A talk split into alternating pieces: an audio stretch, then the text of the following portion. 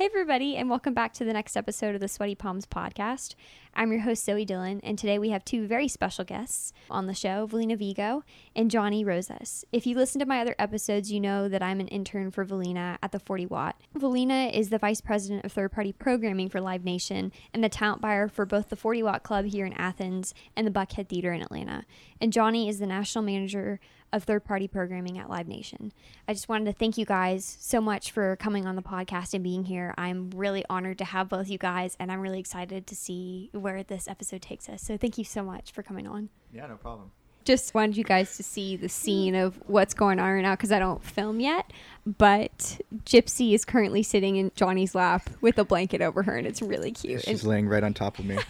and Gypsy is uh, Velena and uh, David's dog. And she's about 80 pounds, so she's not she's not a small girl. Yeah, no, not at all. She's a big lady. So I'd love to ask you, Jonny, if you could give a little bit of background on why you decided to work in the music industry and kind of your progression through it from where you started to where you are now. I know we talked about it a little bit yesterday mm-hmm. in the mm-hmm. car, but for anybody else who wasn't in that car, it would be nice to, to, to, talk about. And then after that, I'd love to talk about how y'all met too and the story of that. Okay. So, okay. Yeah. My intro to music was with my cousins showing me music when I was much younger, and then learning guitar. Mm-hmm. I've been doing that for about, gosh, I think it's like 14, 15 years now. After that, I kind of knew I wanted to be in the music industry, or I knew I wanted to be in the music industry. I just didn't know at what capacity. Mm-hmm. Going to college, I decided to join the music industry studies program. Did that, and I think in my sophomore year, I did my internship with Live Nation. I was about 20 years old at that time. I was in the main Live Nation headquarters. Uh, it was off Hollywood and Highland in LA. And so I was on the floor with a lot of the big talent buyers a lot of the presidents oversaw the venues, a lot of big name people in the industry or in Live Nation. I was the intern for one of the talent buyers there. Being an intern, I was just editing contracts, getting data, just like daily task stuff. I actually really enjoyed listening to people talk about booking shows and what it took and, you know, all the hard work that went into it. After doing that, I kind of knew I wanted to book shows. So, to keep inside the industry, I worked at House of Blues Anaheim, which was still under Live Nation's umbrella at that time. I was at House of Blues Anaheim. I was a box office ticket seller, and I also worked at the House of Blues restaurant. So I was a ticket seller there for about three and a half years.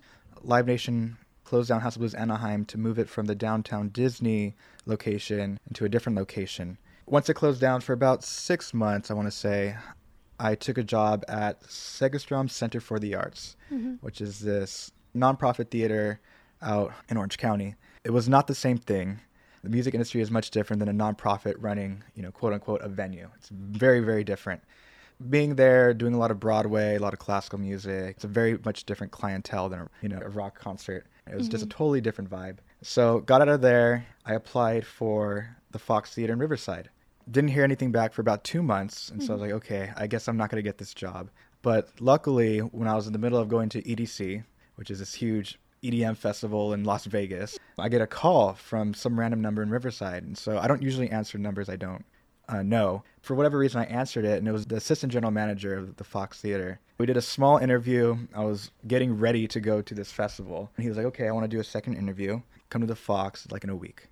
Funny enough, this assistant general manager is now the general manager of the Aztec in San Antonio. So we still talk and I still work with him. But, anyways, got the job there as just a ticket seller again. But the general manager and I started talking when I was there. He was also a Cal Poly alumni. And so we are talking about what I wanted to do, you know, my college experience. At a point, he lost his executive assistant. And so he told me he wanted to hire me.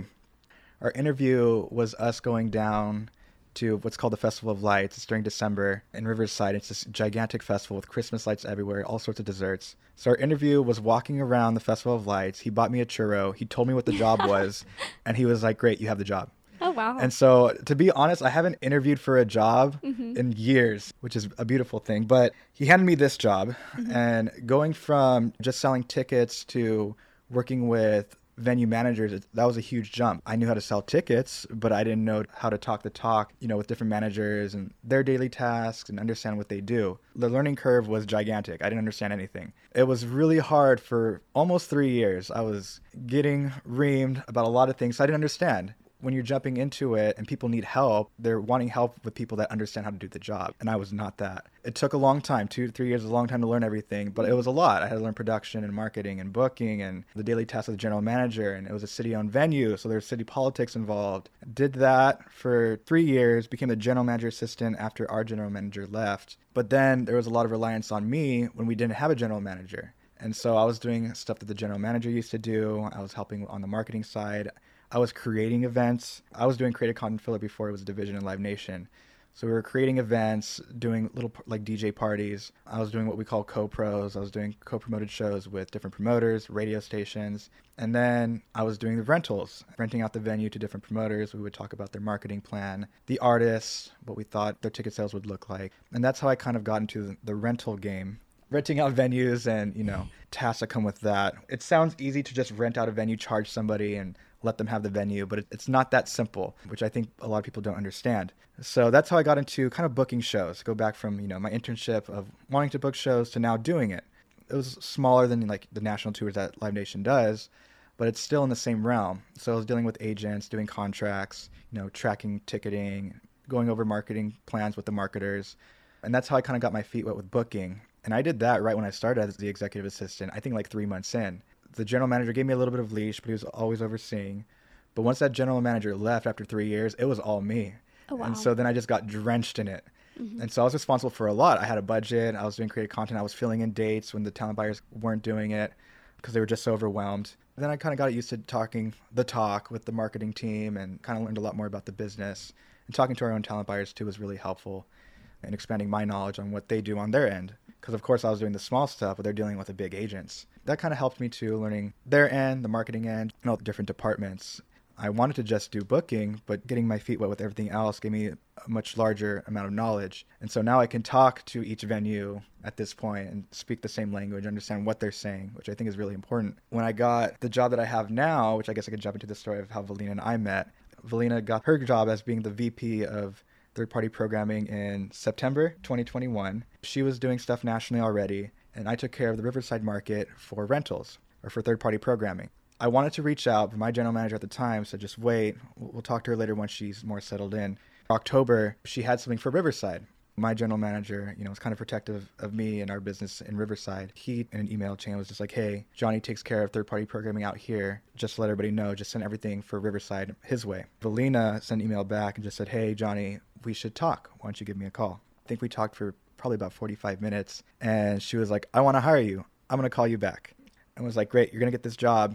Just keep doing what you're doing. Let's talk more. And it just happened really quick. I think we started in October, started doing it nationally and helping her by November, mm-hmm. and then had my offer letter by December. It sounds like a long time, but I was doing the job right from the get go. Now doing it nationally and working with Velena in like 130 venues. It's a lot of volume for sure, but it's not too different from what I was doing. It's just a lot of different states and people and learning people's names and the different politics in each state and mm-hmm. what's allowed and what's not. It's been fun. It's a good experience. Just learning everything, and I'm I'm still learning along the way. And I think in this industry, that's what you have to do. You just have to learn as many different things as you possibly can to make you a well-rounded manager and leader in the company. So essentially, that's how I got my start. It definitely was not easy. I can definitely say it was not fun in the beginning because I was learning and you know I was getting in trouble, but I was learning. I was learning. You know, I was I was in a market where I could learn. You know, I uh-huh. wasn't in LA where it's just high volume all the time, and I feel like in some of those venues it might be a little bit more cutthroat than in Riverside. But my general manager was a very good mentor. He taught me a lot. The new general manager saw that I was really trying, and so he told me from the very get go you can mess up as many times as you want mm-hmm. and you you will get it but i want you to grow here and that at some point you know you can get to a point where you are a manager mm-hmm. and so he gave me a lot of leash and, and allowed me to do a lot of things that i probably wouldn't have been able to do in a different venue that's how i got my start i definitely will say it took a long time i did not become a manager for eight nine years so yeah. it, it, was not quick but it was definitely worth the time of just waiting it out and trying until i got to that point mm-hmm. just perseverance for sure so that's my long story of how I got to where I'm at now. I was just going to say about Jonny, it's just kind of kismet when his general manager did say, We have someone that does ticketed rentals. And I did exactly say, Well, I would love to talk to him because I was very new to this. And even though my boss told me that I could hire when I was hired at Live Nation to do this new division, mm-hmm. I did say I absolutely have to have somebody to work with me because I'm mm-hmm. a good seller. I'm a good people person, but I'm not very good at the admin stuff, mm-hmm. which I didn't even realize how great Jonny was and how he's taught Rome and taught these things. So to him, it's like second nature. And the beautiful thing about Jonny was when we did have that 45 minute conversation, just talking about everything, it just felt really natural. There was two things about it, and I don't want to get choked up about it, but it was just like when he told me that he had been working for the company for eight or nine years and had started with box office and done so many things up to it you know, it just it made me feel so good that I could hire him because he was within the company. Because I could have hired inside, outside, it didn't matter. Carl didn't care. But for me to take someone, give them a full time position, and put him where he should be, which is a national position as a manager, and what he does, because it's incredible. I will say that the one thing that Carl, my boss, said was he has a stellar reputation that mm-hmm. every time people talk about Jonny. So people were talking about Jonny before I even mentioned Jonny's name. So that's a wonderful thing that all of his GMs and all the people that work with him was saying like there's a, a real rock star out here that can do all this kind of stuff. I think about this job. I've only had it for seven months. And like he said, he started working with me the minute that I said I was going to hire him because mm-hmm. it took a minute, even though he was working for Live Nation, to get him under my umbrella and he never said, "Well, call me in 2 months when I'm right. when I get my first paycheck." That's what's so wonderful about Jonny was he trusted me. He trusted to know that, you know, you are going to work with me. It's going to be us, you know, and this mm-hmm. is so neat that this is our first time in 6 months that we've even ever been in the same room together. Right. Even though we talk to each other five, seven, eight times a day, con- constantly, yeah. and we're all constantly on every Zoom call together. So, mm-hmm. I mean, we felt comfortable. And even when you brought him yesterday here, we automatically, there's a comfort feels like we've known each other forever. Yeah. So that's kind of the wonderful thing about this was I was a little nervous about having a division of my own, but then once I had us together, and I say we're team because we are a team, and everyone knows that. It's pretty amazing because we work mm-hmm. for a big company. And I just feel like, wow, out of the hundreds of people mm-hmm. that I could have met, it's unbelievable that we met each other if y'all could go into more detail about what third party programming is for people who may not know yeah. and just yeah talk about that and then talk about how y'all's roles differ and how you help each other it is interesting because when you do mm-hmm. say third party a lot of people don't know what that is live nation is the largest concert company in the world live nation presents so a lot of people know who live nation is or mm-hmm. ticketmaster is we have talent buyers at Live Nation mm-hmm. that book all the talent, book all the shows, Billie Eilish to, to whoever, Drake, just any concert that you see. And then, of course, they do the smaller clubs and theaters as well and the big shows. But what Jonny and I do, we work with outside promoters that have nothing to do with Live Nation. A lot of them are Latin promoters, K pop, Oh, um, cool. You know, a lot of international things, mm-hmm. you know, reggae, all kinds of stuff. And not just that. Sometimes it can be rap. Sometimes it can be, you know, children. It can be the Nutcracker. It can be mm-hmm. all kinds of programming. So that's why they say third party programming is because they will contact us. We don't contact them. Mm-hmm. And they'll say, hey, I'm interested in doing a show at Riverside where he works or Coca Cola Roxy where I work. Mm-hmm. And we have to negotiate the rental deal mm-hmm. plus the production and then we're the ones to make sure that the tickets go on sale and like we were talking about you know the marketing strategies so between us separately in 2019 he did about a million dollars in his world mm-hmm. i did about a million dollars in my world mm-hmm. and so we're the perfect match right oh. he's west coast i'm southeast and so with that being said now that we both do this together he has texas and california mm-hmm. and then i definitely do georgia mm-hmm. and then we just kind of split what we're doing. Sometimes, if it's anything to do with California, and California is big, and mm-hmm. so is Texas, so he has a lot of responsibility with all mm-hmm. those cities and all those venues.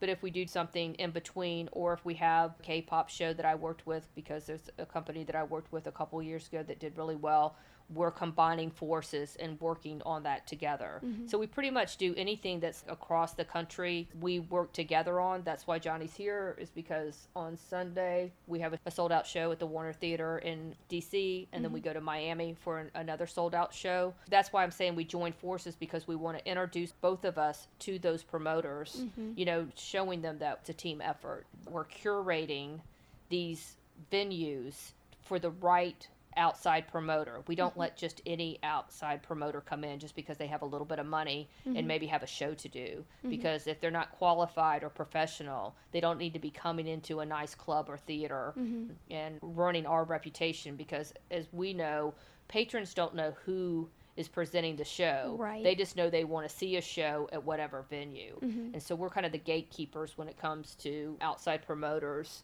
We've been telling all the GMs and the buyers and the presidents, we know how much responsibility we have on this, mm-hmm. and we mm-hmm. take it very, very seriously. And that's what I really appreciate with Jonny is that he's a serious person and he's a respectable person, and he doesn't want to put in something that we shouldn't be putting in, and right. vice versa. So, what are the qualifications you mentioned? You won't just book any promote or you won't just answer any promoter. What are the qualifications that you look for that will make you decide this is yes this is a show that we'll accept to put on or, or we want to want to do i guess it's a few things. One is obviously the artist. There's going to be certain artists that we can and can't do. Those artists also have to fit the room. Another thing for the promoter it depends also on how experienced they are. We get hit up by a lot of different people that sometimes they just have money mm-hmm. and they want to try and throw a show we want to make sure we put good things to these rooms that are going to make you know the promoter money, the venue money, mm-hmm. and it's just a good night. Mm-hmm. So we want professional people coming to the room that are doing this for the right reason, not just to hang out with their friends or because they have the money. We want them to bring in good acts. So one thing is the artists, like Velena said, we're trying to curate it towards the venue. The second thing too is the promoter is professional and they have history of doing shows and this isn't their first rodeo. And I guess another important thing too is just that as long as they have history, and we can always check that history too, especially if they've been in Live Nation venues, is that they can pay their bill. We don't want them to, you know, throw a show and they can't pay out the artists and they can't pay out us. So we, we just are trying to be careful when it comes to renting out the venue. Like I said, the promoter being professional and seasoned, well seasoned is a huge thing.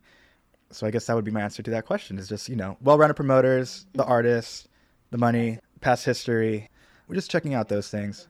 Of course, we're trying to get their ticketing information and get it up on sale in an appropriate amount of time. Mm-hmm. And then we also talk to them about their marketing plan and what we can do to assist them. Of course, you know, when they're renting out the venue, it's their responsibility to market in. They're responsible for the success of the show. But we also want to help them as much as we can with the success. So we give advice, we suggest things. If, if we can do anything on our end, we will. For example, in Riverside, I have a relationship with the radio station, so I'll connect them with the radio marketing managers or wh- whoever from the radio station to give them the uh, boost that they need. And in doing it nationally, I might ask the buyer or the, the general manager on what we can do to help because they're going to know that market better than I am. So we always want to help the promoter in any way we can on the success of their event once it goes up and we have our deposit. But it just looks really good on both ends when, when the show's a success. The venue makes money, they make money, the artist is happy with a filled up room, and they want to come back. And so at the same time, we're, we're cultivating a relationship with those promoters. That'll help their rep when they go into other rooms. And so then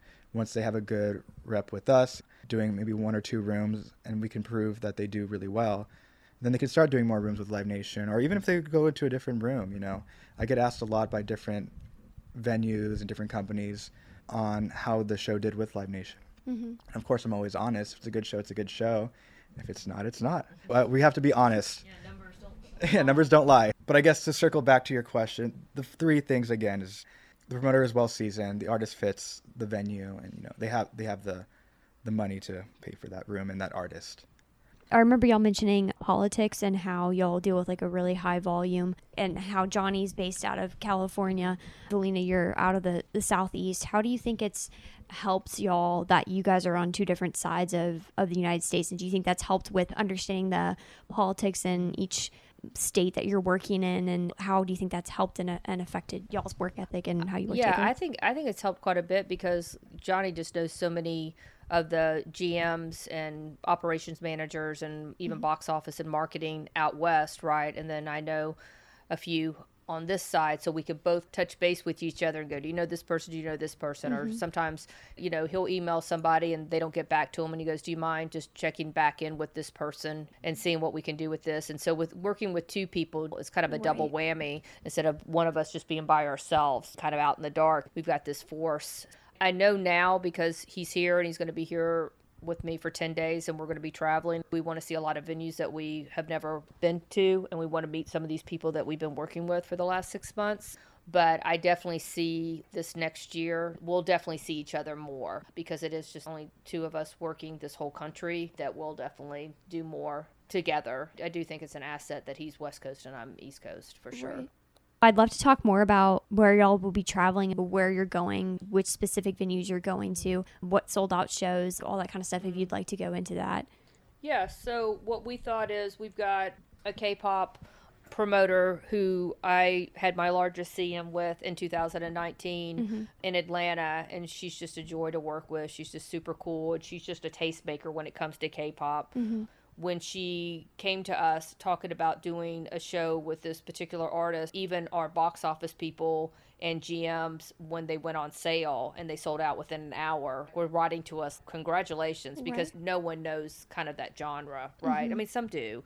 Like my real good friend, her daughter, mm-hmm. when I said I had that, she almost started crying because it's not in Atlanta, and she's just like, "Oh, please bring them to Atlanta. It's one of my favorite Yeah. bands, right?" So that's that's what's so exciting. So when we did sell out so quickly, and it is such a good company to work with, I just asked Jonny, "Hey, wouldn't that be great if you could meet me in Atlanta?" And then let's pick two venues that we would like to see first, and then two that we could travel to. And mm-hmm. so we just picked DC and Miami. This is something that's going to help us in the mm-hmm. long run because the Warner Theater in DC is very prestigious and has a lot of rentals. Jonny's had a relationship with the GM, and I would like to meet her. And then, so funny, the production manager, sound department, mm-hmm. used to be the tour manager for 15 years for Drive By Truckers. What? So I've known him for so oh, long. wow. So I get to say hi to him, and then we've met new, you know, new people along Yeah. the way. And so I, I just think that we're going to go a long way once we show that not only are we booking these things, but we Mm-hmm. do want to be there and we are prideful of these shows and we want to show that promoter that congratulations. Yeah. We want to see it. I want to see the 2,500 people screaming as That's loud as they can. It's a team effort for sure. Right.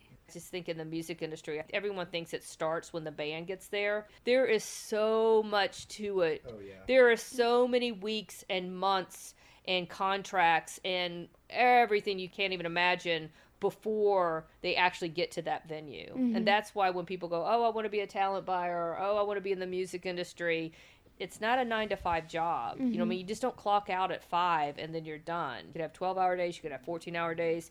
It just depends, but especially in the beginning, Gypsy snoring, guys. yeah, that's, that's not me snoring. That's not Jonny snoring. Yeah. Um, but that's the whole thing is is that you just got to be so on top of it. It's great that people are music lovers, and that's that's wonderful. We all, we all are, and we all should be if we want to get in the music industry. But there's a lot more organization and just you know being one step ahead and mm-hmm. kind of thinking about this and having lists and just figuring everything out because we are on the business side, right? Right. So it is a business. A good segue, just for anyone that's listening that's young and coming up, I do believe that you don't necessarily have to be in Los Angeles or New mm-hmm. York or Nashville, that there mm-hmm. are plenty of opportunities. There's so many cities, not even Live Nation that we're talking about. There's just so many music venues in mm-hmm. secondary markets, Birmingham and Charlotte and, you know, Madison, Wisconsin, Salt Lake City, I mean, Memphis, Tennessee. That's why I just don't want people like, oh, I, I didn't get a job because when he was just saying it took two months for mm-hmm. Riverside to call him back, it, it sometimes takes a minute. Like Jonny was saying too, is that he did a couple of jobs at the House of Blues. He did mm-hmm. box office and then a busser. Right. And when I started, you know, I didn't start as a talent buyer. I started as answering the phones and hospitality. Mm-hmm. Even my boss, who's high, high up, at Live Nation, he parked cars at an amphitheater under the umbrella of Live Nation. So he's been with Live Nation for many, many years too. And I just love the stories of people saying they worked in the mailroom at mm-hmm. William Morris or they did this. I mean, everyone has to start somewhere. So don't be discouraged.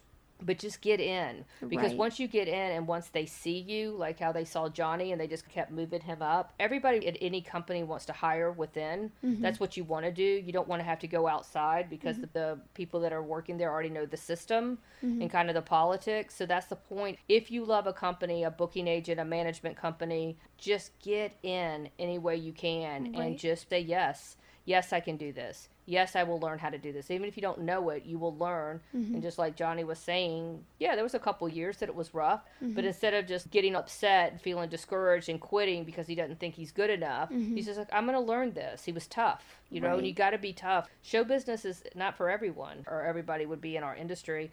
And you just have to realize it's not easy and no one's going to give you huge breaks if you don't deserve it.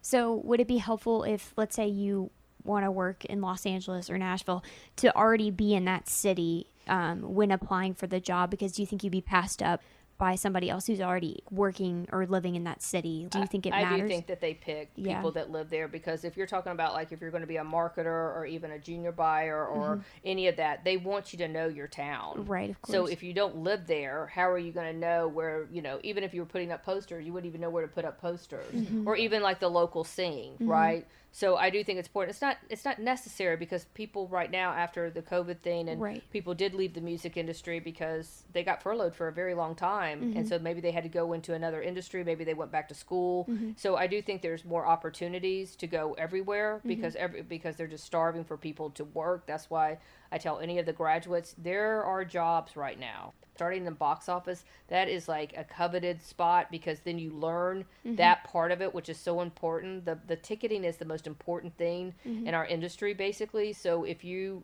do that for one or two years man that will set you up for so much else you know in our industry it's all about your name Mm-hmm. and getting your name out there. And so if you're just dabbling in different little things, it's like you will always have a job. Right. So if one goes away, it's going to Mm-hmm. be fine if you have a stellar reputation. a good follow up question to what you've been talking about. What do you think are good characteristics of somebody who wants to work within this industry? Like, I remember you talking about having a really good work ethic, not being discouraged when you get yelled at or something doesn't go your way, to continue to not quit. Like, how do you keep yourself moving forward in doing that? And what are other good characteristics to have in order to be successful in this industry?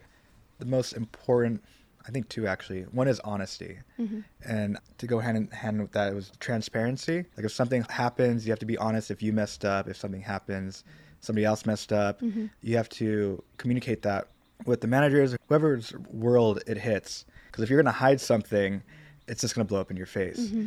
You know if you're transparent and you're honest about what happened and you you know you tell whoever whoever it is or multiple people you know i'm so sorry i messed up. This is what happened.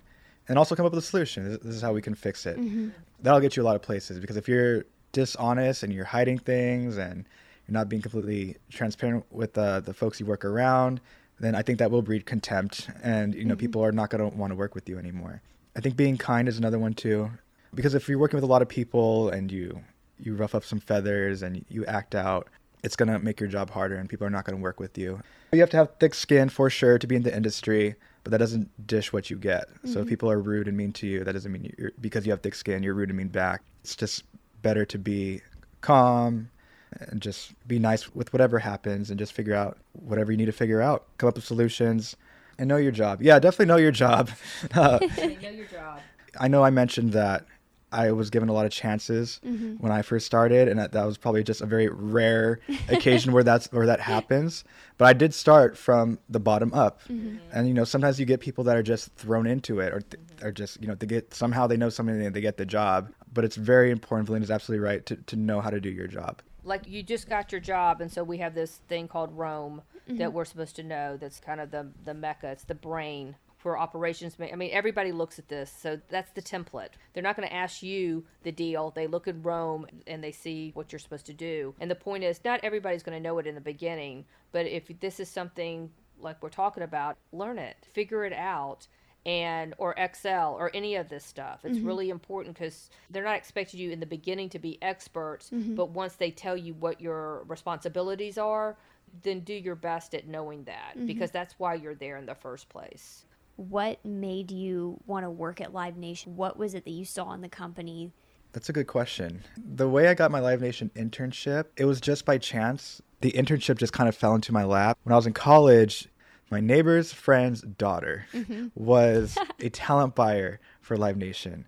It just so happened that my mom was talking to my neighbor, mm-hmm. and my neighbor mentioned it to her daughter, and her daughter mentioned it to her friend, and she mm-hmm. was like, Well, we need some help. Why don't you tell him to come do an interview with me? So I did the interview, and they just gave it to me. And my heart wasn't like set on that internship. I really actually wanted to be in a recording studio and learn how to do sound. But working with folks that are at the top of their game, being presidents, huge talent buyers, with just so much knowledge, and just watching them work. You know, they still had fun up in the office, which you, you know you would think at a headquarter, you know, it'd just be really serious and quiet there. Mm-hmm. But they were joking and laughing. I used to go have lunch with presidents. One of the Latin touring guys we work with all the time, him and I used to have lunch, and he's such a nice guy, and he's, he's a very smart man. And now I get to work with him, like not an equal level, but at you know a similar level. It, it's crazy going from an intern all the way to being here, where I'm talking to you know my old general manager is now a VP, and he he called me for advice and he's he's called me to talk about how he can help me and what we need to do to reach the same a similar goal. And watching the folks at live nation and just how smart they were and just how they grew and hearing their stories of getting to where they're at now i just knew i wanted to be there at some point. Mm-hmm. and i don't know how i would get there. And i didn't know exactly what i wanted to do but i knew i wanted to be smart to the point where i got there and i knew the business and i, I can't say i'm there yet but I'm I'm getting there, and I, I hope one day I can be a VP and you know be at, at that level. But you will, and I would say about Live Nation or any of these big companies is mm-hmm. there is places to grow. Mm-hmm. Where there's smaller places, it's very hard to grow. Mm-hmm. So as much as they would love to have you grow, there's just no spots. Mm-hmm. Well, in Live Nation, it's global. Who knows for Jonny in three years? Where he could be. They mm-hmm. might tell him like, "Listen, we need you in Australia. We need you to do the same thing that you've been doing in America. Now you needed to do it abroad. Who knows, mm-hmm. right? That's the possibility that he has. When people are listening to this, that's what they should be thinking about when mm-hmm. they are going working at companies. Can they grow? Are they going to be stuck just in as assistants? Because mm-hmm. remember, in our Women Who Rock, remember, right. I don't want y'all just to be assistants. I right. want y'all to move on to mm-hmm. be real salary positions. You have to start as an assistant. I had to too. Mm-hmm. So did he. But you don't have to stay there. Another fault question to that is you've talked about all the people that you work with. I'm thinking specifically of promoters. Could you guys tell me who are your favorite people that you've worked with within the company and their roles and yeah, just go into that, talk about that. You're smiling, so I'm really excited to hear oh my god, I've had such I've worked with so many good people when I first became assistant, and it was it was new and you know it was it was hard. The reason I think I stuck around with it, you know, I don't think I ever had the thought of quitting, but I did have really good mentors. My first example of somebody that I worked with would be my general manager, and if he ever listens to this, Amir, thank you for everything. Um, he's the one that gave me the opportunity, you know, and I was box office for almost four years and you know, I, I probably had the thought of I feel kind of stuck, but I, mm-hmm. you know, I, like Velena said, I didn't give up. I stayed because I knew I wanted to, to be in the industry. And so the general manager saw that. He's actually told me that when I had my interview with him. He gave me the opportunity to try and book shows, mm-hmm. and he gave me a lot of leash. He didn't micromanage me, which I do appreciate. He gave me a lot of assistance when I needed it. I asked mm-hmm. a lot of questions, mm-hmm. and he was never super harsh with me. He was firm, and he was fair, which I think was a really good quality he had and he was always good to me until he left because he got a better opportunity. And that was a really sad day when he left. Mm-hmm. He was such a great general manager. When he left, we had my other general manager, Sean, and also Sean, if you're listening to this, thank you as well. Uh, he is now a VP for Live Nation. Oh wow! He was a very firm man. He definitely knew what he wanted, mm-hmm. and he wanted it a certain way. He was a very well seasoned man. I was three years in, so I knew a good amount but I didn't know everything. Uh, so I had to learn my organizational skills, and I'm still learning. But you know, some things fell through the cracks, and he would be like, "How did this happen? Why?" It was a rough conversation we used to have, but I was transparent. I told him exactly what happened. Mm-hmm. When things fell through the cracks and I, I messed up something, I would tell him. I was very honest with him, and he was honest with me. We would have long conversations on certain nights after shows. We would sit in the mm-hmm. office for an hour or two, and he would give me a lot of information on how he thought things should run and he would actually try to help me with my career too. He actually did try to get me a job with rentals years ago, and I think that's probably how my reputation kind of like came about because he said really nice things and did try to get me a job. After he left, we had a different general manager. She wasn't a mentor to me, but she gave me a lot of leash. That's when I really took reins on everything. I was responsible for the rental budget, for the co-pros and fillers, and I did I did a lot she just kind of let me do whatever I wanted to do, mm-hmm. which was also a good experience because then I, I kind of was able to be creative on certain events and there was a lot of trust. Mm-hmm. So I didn't really have anybody telling me what to do. I just did it. And that had its own set of fulfillment because I just felt responsible for it. Like I did hit my budget and I did everything I needed to do. So at that point in my life, you know, with the general manager managers trusting me and then even my buyer, who is still my buyer today, he mentored me too in Rome he would tell me a little bit about talent. I, I knew him from when I was working as a, a ticket seller at House of Blues. So I've known him for almost 10 years, which is crazy to think about. but he is a very calculated man. And so everything I would build in Rome that was kind of on the more promoted side, he would check it and he would watch my numbers and he would ask me about how it's going. But he was patient with me too because he has a lot of venues. He was always straight up with me, even if it was harsh. He would definitely give me the whole truth. Of course, it might not be the thing I want to hear, but it was definitely the thing I needed to hear. On whether what I want to do is it's not going to work, but sometimes he'd still let me do it, and he he would let me try it out. Again, another blessing of being in Riverside is there was a lot of room to grow and a lot of forgiveness uh, in that market, and there was a lot of communication. You know, everybody was really honest with each other. All the managers were, were very honest, so that that was really helpful, and that's why I say it's a really good quality and an important quality to have being in this business to circle back to the question, Amir, Sean, my talent buyer, were probably the biggest influences in my life as far as like mentorship. Until now, Velena is going to be the biggest opportunity. Until now. Until yeah. now, yeah. this has been a humongous opportunity. It, it feels like a huge jump, to be honest, to go from, you know, two venues to essentially not all of them, but a lot of them. It's something I didn't ever think I would do on the national side of things. I definitely for sure wanted to do something, you know, in California, but I did not think I'd be touching this many venues and talk to this many people within the company and outside. So thank you to Amir and Sean, all the buyers and everybody I've, I've talked to that helped me along the way. And it's gotten me to this point that I'm at now. And of course, it's still a long road ahead, but you know, I'm here now and I'm just really, really grateful to be here. And then I have a slightly different question for you, Velena. If you could tell me what it's been like having been a mentor for so many different people throughout your career. I started hiring interns mm-hmm. for the 40 watt. I've had hundreds of interns now over my 31 year career, but I hope wherever they've been, and all of them are all over the place right now, they're either in our industry or within our industry. My goal has been for the last at least I don't know, 10 years, is I like looking at a map of the United States and seeing where all my people are because mm-hmm. they truly are all over. And I've got, you know, booking agents, management companies, mm-hmm. uh, everywhere. And it just makes me, A, proud, but also I can just call them and go, hey, when is Parquet Courts playing? When are they mm-hmm. routed? Because they're all working at these, you know, major booking agents now. Just like it's really been interesting to see all my friends do very well and that's what i want because i want our industry to stay strong mm-hmm. and i mm-hmm. feel like if i can kind of raise these people to be really good employees loving what they do mm-hmm. but just like you were saying about being fair and honest so i want our, our industry to be strong and i want it to be fair i know whoever you hire whoever you put forward that they'll carry forward what you've taught me. Mm-hmm. And I've loved this opportunity. And I just wanted to thank you for everything because you're probably like the coolest person I think I could have ever worked for. and I don't think I've ever told you. So I just yeah, want you no, to know you that. Really it's so cool to watch you because I feel like you're, you just, you carry yourself in such a professional, cool way. And I just would love to be that, you know. Well, you will be. Line. You yeah. will be because that's yeah no you will be because I, I want you to be mm-hmm. right yes ma'am ordaining you do that and go out in life and that's the thing is some of people that have worked for me end up not staying in our industry because mm-hmm. it is hard and it is grueling right and they do mm-hmm. it for five years and then they'll call me and say hey man I'm gonna do something else and I have no problem with that because mm-hmm. I feel like the life lessons that we all learn from each other because I learn all the time as well is that just being good people. Mm-hmm. And so, mm-hmm. whatever you're doing in whatever business you're in, mm-hmm. I just want you to be a strong, positive, mm-hmm. independent thinker and just being the best out here because we only have one life. You don't get a second chance. Mm-hmm. I love hearing about other people doing other things because mm-hmm. I find it interesting. I'm not going to blow you off just because you're not in our industry, but I, I do love hearing when they leave me mm-hmm. or leave Athens, like what what are you doing and what have you learned? Mm-hmm. Because then you can come back to the people here and kind of tell us, you know, the, the good and the bad about right. what's going on.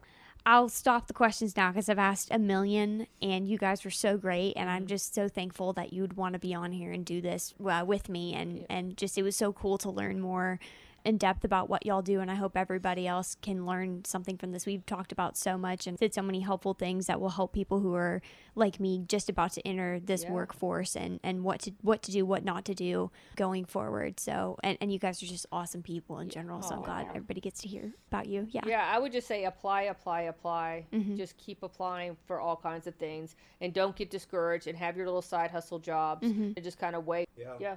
And then once you get it, that's why I say just learn it. Write down what you're supposed to know and just go, I'm going to figure this out or I will get someone to help me. Mm-hmm. Thank you guys so much. I again, I'm going to mention Gypsy because you could hear her in the background, and I wish uh, she could say something too, but she's fast asleep. yeah. Well, thank you. And stay tuned for next week's episode where I interview Sarah Moots, a musician here in Athens, Georgia. We talk about her career, her first album coming out, and her new single called Something, as well as her plans for the future and a lot of really cool stuff. So tune in for next week. Thanks, guys.